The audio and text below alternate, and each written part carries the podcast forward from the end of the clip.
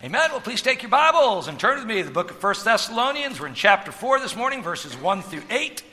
Our message series is called Lessons from a Growing Church.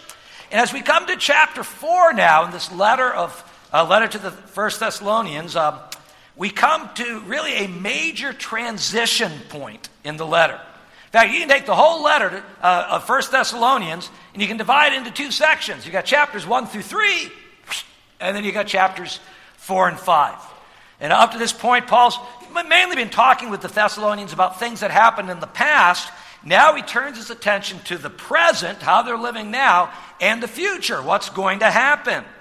Paul also shifts from what we might call a narrative style to one of direct instruction and exhortation. And this is very common. Paul does this all this time. He usually begins his letters with narrative or doctrine, and then he moves into direct commands. He says, okay, this is what we've learned so far. Now, this is what you should do with it. And so the second part of his letters are always very practical. And that's what we find here in chapters 4 and 5 a variety of instructions. God instructs us how to worship and fellowship together. Um, he speaks to us about the return of Christ and about those who've already died in Christ. He gives us directions about our work habits. And he even, get this, he even pries into our sex lives. And you might say, well, how dare he do that? Well, he's God, okay? So he can pretty much do what he wants. And uh, the good news is this, is everything that God does, he does because he loves you and he wants the very best for you. God is on your side and you do well to pay attention to his commands. So in ch- chapter 4, verses 1 through 8, we're just going to read verse 1 as we get started. Would you stand with me for the reading of God's word? Verse 1 Finally, brothers, we instructed you how to live in order to please God, as in fact you are living. Now we ask you and urge you in the Lord Jesus to do this more and more. This is the word of God. Let us pray. Well, dear Lord, as we uh, look into your word this morning, uh, we have a challenging portion of Scripture ahead of us. I pray, God, that you would speak to our hearts through your holy word, through your Holy Spirit. Lord, where there is sin in our lives, we would repent and turn away from that sin, and we would receive your forgiveness and commit our lives to you anew. We pray in Jesus' name. Amen. Thank you. Please be seated.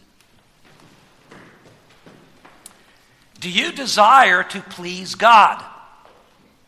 In all areas of your life, do you desire to please God? Paul gets real personal with us here in our passage today because he gives us God's instructions concerning a very personal part of our lives. Uh, in today's verses, we find specific instruction concerning our sexual behavior and conduct.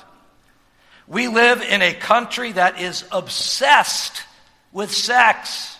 Sex saturates our media, it propels the advertising industry, it captivates the minds of countless millions of people every day. You cannot drive down I 95 or even check out your groceries at the counter without being confronted with billboards or magazines which, in some way, are communicating about sex. Now, there's nothing wrong with sex in and of itself. God created us as sexual beings, and sex is supposed to be an important part of our lives. However, when we ignore God's commands concerning sex, we only end up hurting ourselves and other people. And if we want to please God in all areas of our life, we need to do it in this area too. We need to know what God requires of us in the whole area of sexual behavior. You know, we hear a whole lot today about practicing safe sex, right? You've heard that? Well, in the Bible today, God tells us how to practice sanctified sex. There's a new term for you, okay? How do you live in order to please God? We please God sexually when we practice sanctified sex. There's an outline in your worship guide. I encourage you to take it out so you can follow along and jot down some notes. But let's take a look at our passage now and see what this sanctified sex is all about. Verses 1 and 2 really set the stage, gives us the overall context for our passage. And the context is simply this is a commitment to please God in every area of your life. In fact, these two verses really serve as an introduction to the rest of the letter because that's what we're going to be doing for the next number of weeks as we finish off. We're going to see God's specific instructions. How do you please God with your work? How do you please God in the body of Christ? How do you please God when it comes to Christ's return? All of these areas. Look at verses 1 and 2 with me now. Finally, brothers, we instructed you how to live in order to please God, as in fact you are living. Now we ask you and urge you in the Lord Jesus to do this more and more for you know what instructions we gave you by the authority of the Lord Jesus. Notice Paul says, We instructed you. He says, We already told you this stuff, right? Paul wasn't teaching them anything new here. He was simply reminding them of what he had already told them before. The Thessalonians, they didn't need new, any new revelation from God. They simply needed to obey the commands that they had already received. And what had Paul instructed them? He had told them how to live in order to please God.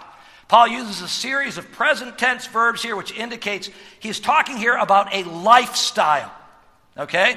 A conscious decision in your life to live your life in such a way that is consistently pleasing to God. He's not talking about occasional acts of obedience here or there. This is your chosen lifestyle.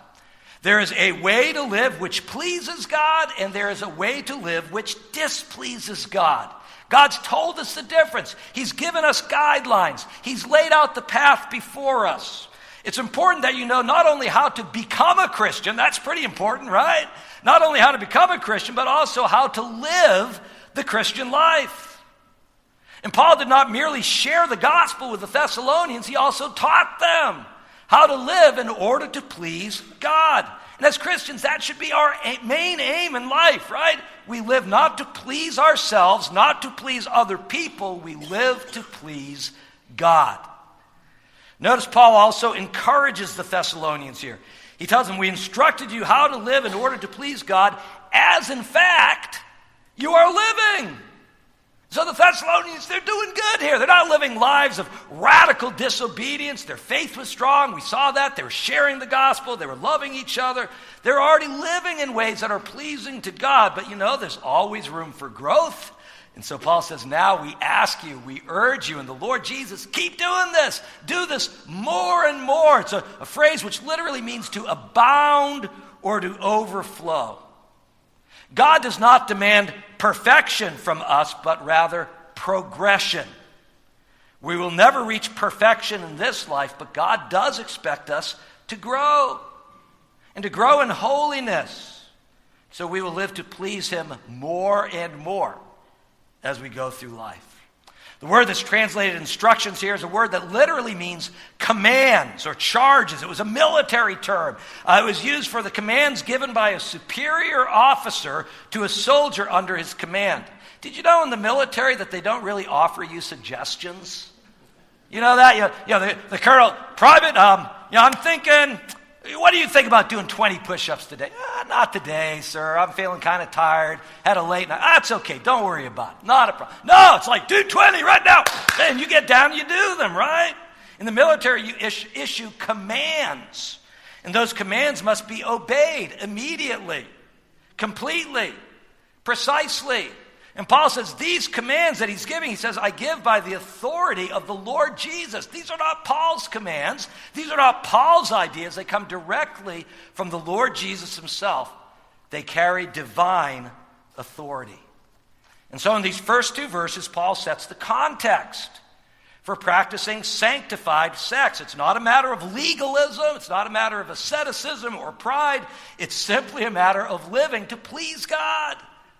Verse 1 presents the positive goal for following these instructions. We seek to please God in all areas of our life. Verse 2 presents the authority behind these instructions. These are commands that are given to you by the authority of Jesus Christ. Next, Paul takes this general command, okay, very general command that we should live to please God, and he applies it to a very specific area, our sexual relationships. And in the process, this next section now, he tells us how to practice sanctified sex as a believer. Look at verses 3 through 6 with me now. It is God's will that you should be sanctified, that you should avoid sexual immorality, that each of you should learn to control his own body in a way that is holy and honorable, not in passionate lust like the heathen who do not know God, and that in this matter no one should wrong his brother or take advantage of him. Paul states it clearly right up front it is God's will that you should be sanctified. Now, people often think of God's will more in terms of the major decisions you make in life, right? What job should I take? Where should I go to school? Whom should I marry? And yes, God is concerned, okay, with those major decisions, but you know what? He's even more concerned with the way you live your life on a day to day basis. If you follow God's revealed will in your day to day life, the commands He's already given you in His Word, you know what? The rest of your life is going to take care of itself. And if, if you're not following God's revealed will day to day, then how do you expect to recognize God's guidance at those major or key points in your life? People often think of, about God's will as something hidden or mysterious. But you know, there's nothing hidden or mysterious about it right here, right? Simply put, God wants you to be holy. God's great overriding interest in your life is not your bank account, not your level of success, or even your happiness. His great concern is your sanctification. He wants to make you holy. And if you are a Christian, God will do whatever it takes to get you there. The word sanctification means to be set apart, dedicated, or consecrated for God and His purposes. Here it speaks of your personal growth and holiness. Did you notice how Paul has moved from the general to the specific uh, as he goes through these verses? First of all, he talks about living to please God. Well, that's kind of general. Well, how do you please God? Well, you follow God's will. Okay, that's a little more specific. Well, how do I follow God's will? It's God's will that you be sanctified. Oh, okay. Well, now I know His will. He wants to be able, now he gets even more specific. He talks about one particular area, because there are many areas where we need to be sanctified, but one particular area that was crucial for the Thessalonians, it's crucial for us today. He gets down to the nitty gritty of what it means to practice sanctified sex. And he gives us three instructions here. You'll see all three in your outline. Avoid sexual immorality Learn to practice self control, treat each other with honor and respect. Let's look at all three of those instructions. First of all, avoid sexual immorality. And the word translated avoid here means to abstain or refrain. And so, as Christians, we must make a clean cut with sexual immorality. That means we don't make any room for it in our lives. We must abstain from it completely. The Greek word for sexual immorality here is porneia. This was the general word for all types of sexual immorality, whether premarital, extramarital, homosexual, prostitution, incest, or any kind of sexual sin. All included in that one word. Now you've got to understand that sexual sin was common, even prevalent in Greek society. The Greeks viewed sexual sin as something minor. It's no big deal. It was overlooked and commonly accepted. The Greeks actually expected the men in their society to have sexual relations outside of marriage. They just expected that. Sex with slaves or prostitutes was common. It was common for the wealthier men to have a mistress alongside their wife. And for those who worshiped idols, sexual sin was even a part of their religion. In short, the Thessalonians lived in a sexually permissive society and they had to make a choice between following the culture or following God's commands. Does that sound familiar to anyone? Isn't that exactly the, the culture we're living in today? Sexual morality, it's no big deal. You know, the culture says it's okay. You know, we sometimes don't realize what a huge impact the culture uh, has on our lives. And that's because we're living in it, right? It's all around us. We're like the fish that doesn't really notice the water because that's all it knows, it's all around him. This world constantly tries to mold you into its image. The culture uh, assaults you relentlessly with its own values and ideas. God, however, does not accommodate his commands to culture. God still holds up the highest standards for those who belong to him, God's word must govern your behavior, not what the culture says is accepted. Now, notice that Paul does not say to abstain from sex, but rather from sexual immorality. And once again, people sometimes get this odd idea that God is against sex or the Bible somehow frowns upon sexual activity. And that is so far from the truth. The, the Bible honors sexuality, the Bible celebrates sexuality within the context of marriage. Sex is God's idea. This is His good gift to mankind. The Bible nowhere condemns sex, only sexual immorality. The Bible is realistic. The Bible teaches us that sex is one of God's gifts to us, one of God's good gifts to us, but also recognizes the great pain and damage that sex can cause when it is not used properly. Think about fire for a minute. Think about a fire in a fireplace. Cold winter night, you get the fire in the fireplace, and it's warm, inviting, protective, intimate. As long as you keep it in the fireplace, right? But if it gets out of the fireplace, oh boy, causes great damage. Can burn down the house or even take a life. And it's the same way with sex.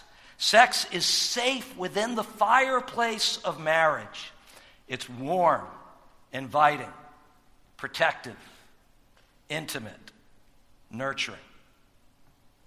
But you take it out of the fireplace, and it will burn you every time.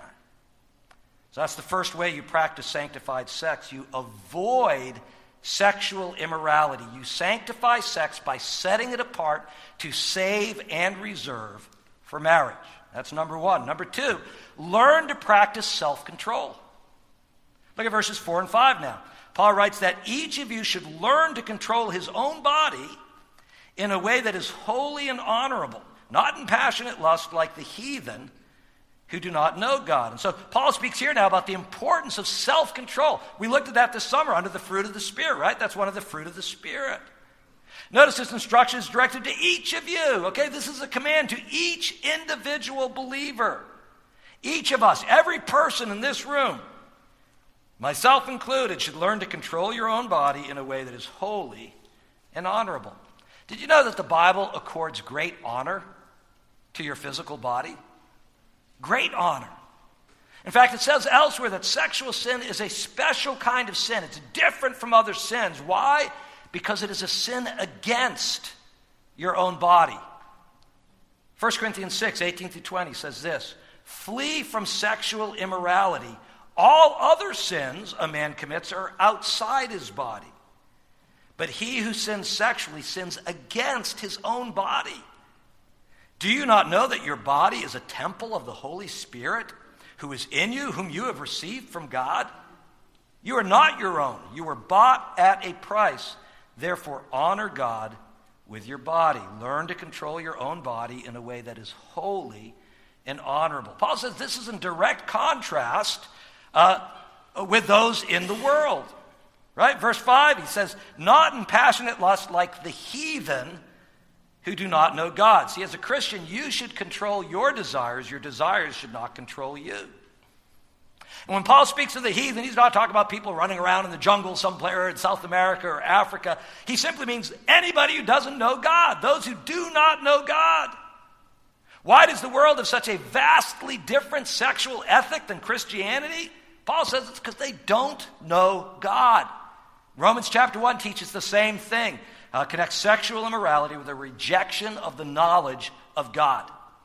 Think about it for a moment. Sexuality is at the heart of your identity and being. We are created as sexual beings. We are brought into this world through sexuality. We equate sexuality with intimacy, and we all long for intimacy. Unfortunately, when we disobey God's commands for sex, we cut sex off from the intimacy God intended for us within the security of the lifelong commitment of marriage.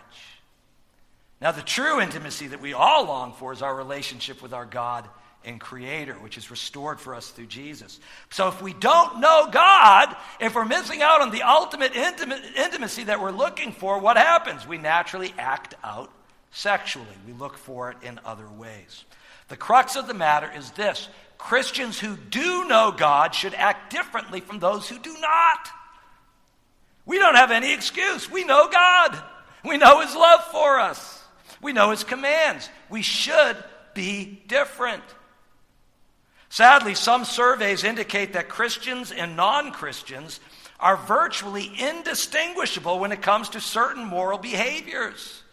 And although we have different beliefs, we don't always exhibit different behaviors. That's wrong. It should not be that way. Christian single women have sometimes told me horrific stories of dating experiences with supposedly Christian single young men. And, folks, this should not be. The world should look at us as Christians and see a marked difference in our lives. As Christians, we must pursue a radically different sexual ethic than the world. We need to practice sanctified sex. How do you do that? We've looked at two ways avoid sexual immorality. Number two, learn to practice self control. And this third one is so important too treat each other with honor and respect. Look at verse 6 now. Paul writes, In that in this matter, no one should wrong his brother or take advantage of him. In other words, you must treat each other with honor and respect. Let's take a look at these two phrases. To wrong someone in verse 6 means to transgress to overreach, to go beyond, or to exceed the proper limits. Isn't that amazing? Do you see how that applies to sexual sin? You see, when you sin sexually with someone, what have you done? You've overstepped the bounds, you've gone beyond the proper limits of your relationship with a person who is not your spouse. Teenagers often ask the question, well, how far can you go? Right? That's, that's a big question when you're a teen. And what's the proper limit uh, for sexual expression? And sadly, our world is in total moral confusion on these issues.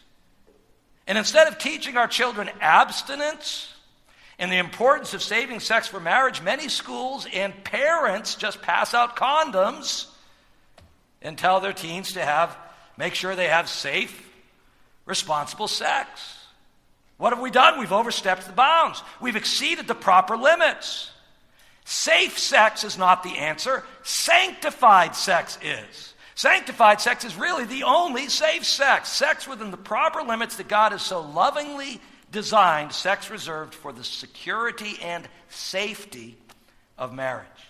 Paul says, don't wrong anybody in this matter, and then he says, don't take advantage of anyone in this matter. It's a word that means to defraud someone to claim more than you're owed, to take more than one's due. And we apply it to, to, to uh, this verse when you sin sexually with someone, you not only overstep the boundaries, you actually defraud the other person. Why? Because you are taking something that does not belong to you. If you commit adultery, you take from the person's spouse. If you engage in premarital sex, then you take from that person's future spouse. If you choose to live together before marriage, you take away from your own future.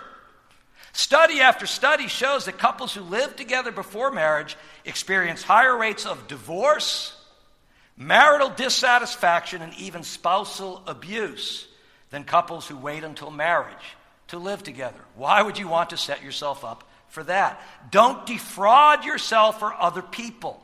Don't take advantage of another person sexually. Rather, treat each other with honor and respect as God commands. Okay, so we've looked at the context for sanctified sex. It's living to please God in every area of your life. We've looked at God's directions on how to practice sanctified sex. Now, finally, in our closing verses here, uh, God gives us four motivating reasons.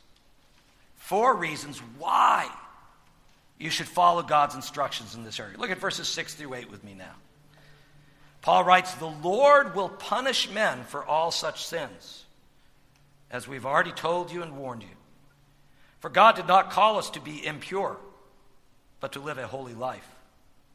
Therefore, he who rejects this instruction does not reject man, but God, who gives you his Holy Spirit. Notice that these four reasons, these four warnings, are not directed at the world. You know, a lot of time you know, in church you know, we talk about, whoa, what, what does everybody out there do? No, these are directed at us. These are directed at the church.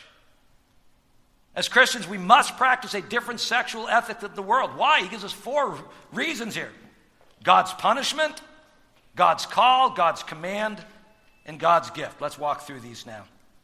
The first reason is God's punishment. We saw that in verse 6. The Lord will punish men for all such sins as we've already told you and warned you. What's our first reason for obeying God's instructions? God says He'll punish you for sexual sin. Literally, the, the verse says that the Lord is the avenger. That means He's the one who does what is just and right.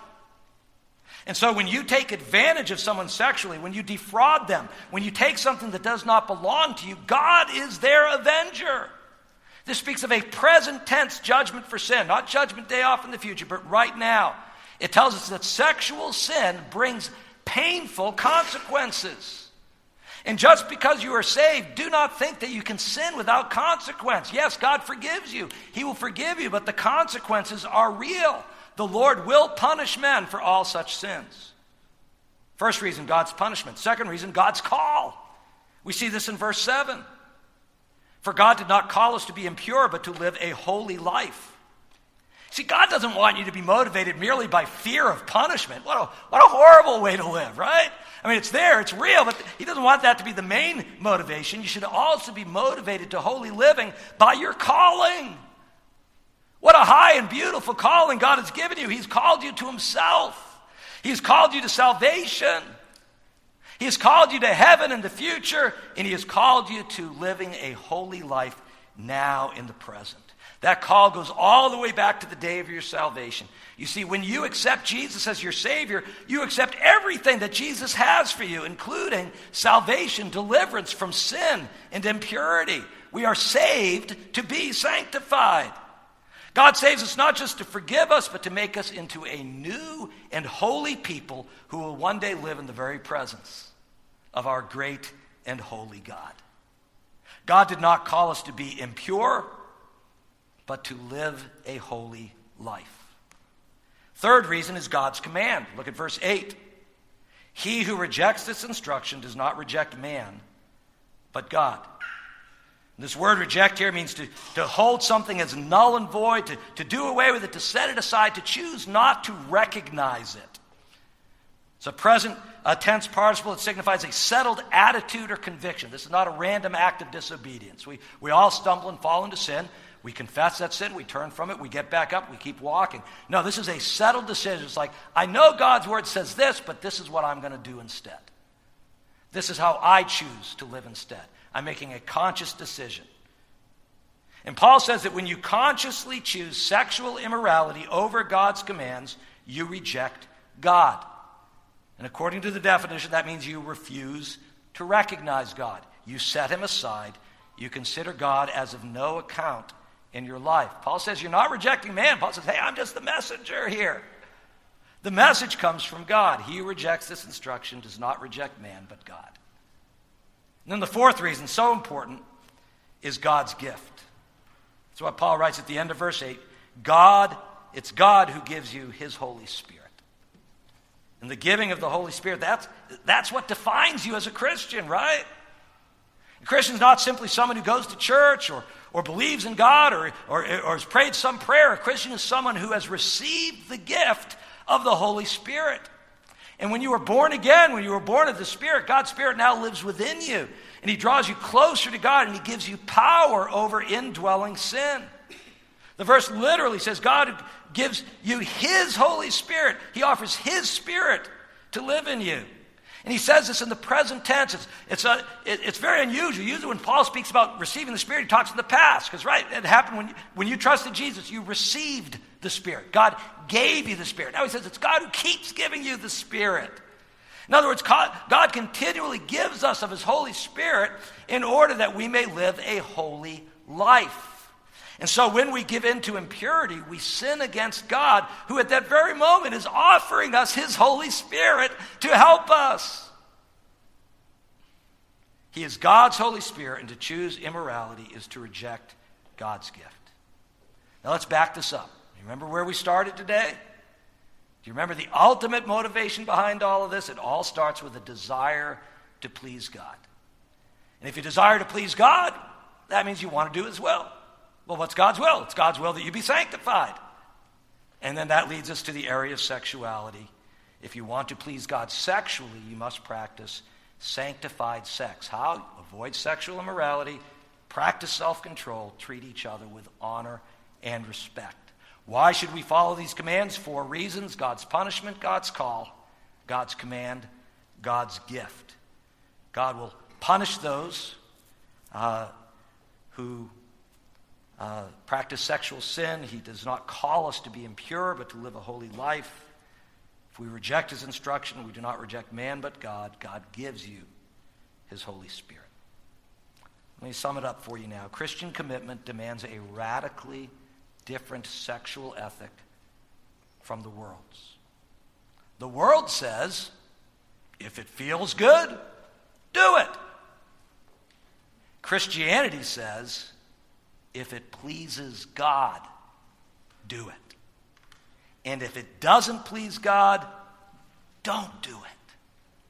So I encourage you this morning, first of all, to repent, to turn away from any sexual sin in your life.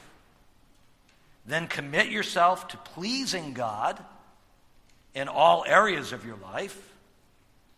That means I'm not going to do things the world's way, I'm going to do things God's way. And make a fresh commitment to live a sanctified life and to follow God's good rules for sanctified sex. Let us pray. Well, dear Lord, this is such a challenging passage this morning. It, uh, it reaches each of us at a very deep and personal level. Lord, we've all failed you in so many ways in life. And Lord, we're sorry uh, for the sins that we've done in the past. And we thank you for the forgiveness and the healing you give us in Christ. Lord, I know there are people here today who uh, have experienced hurt and pain from sexual sin in their lives, whether uh, sexual sin on their part or sexual sin on someone else's part. And so, Lord, we come to you and we ask that you would help us, that you would heal us, that you would forgive us. And we thank you for the precious gift of your Holy Spirit who, who gives us the fruit of self control and who allows us to grow in holiness, that we may please you that we may fulfill your will in our lives. We pray this in Jesus' name. Amen.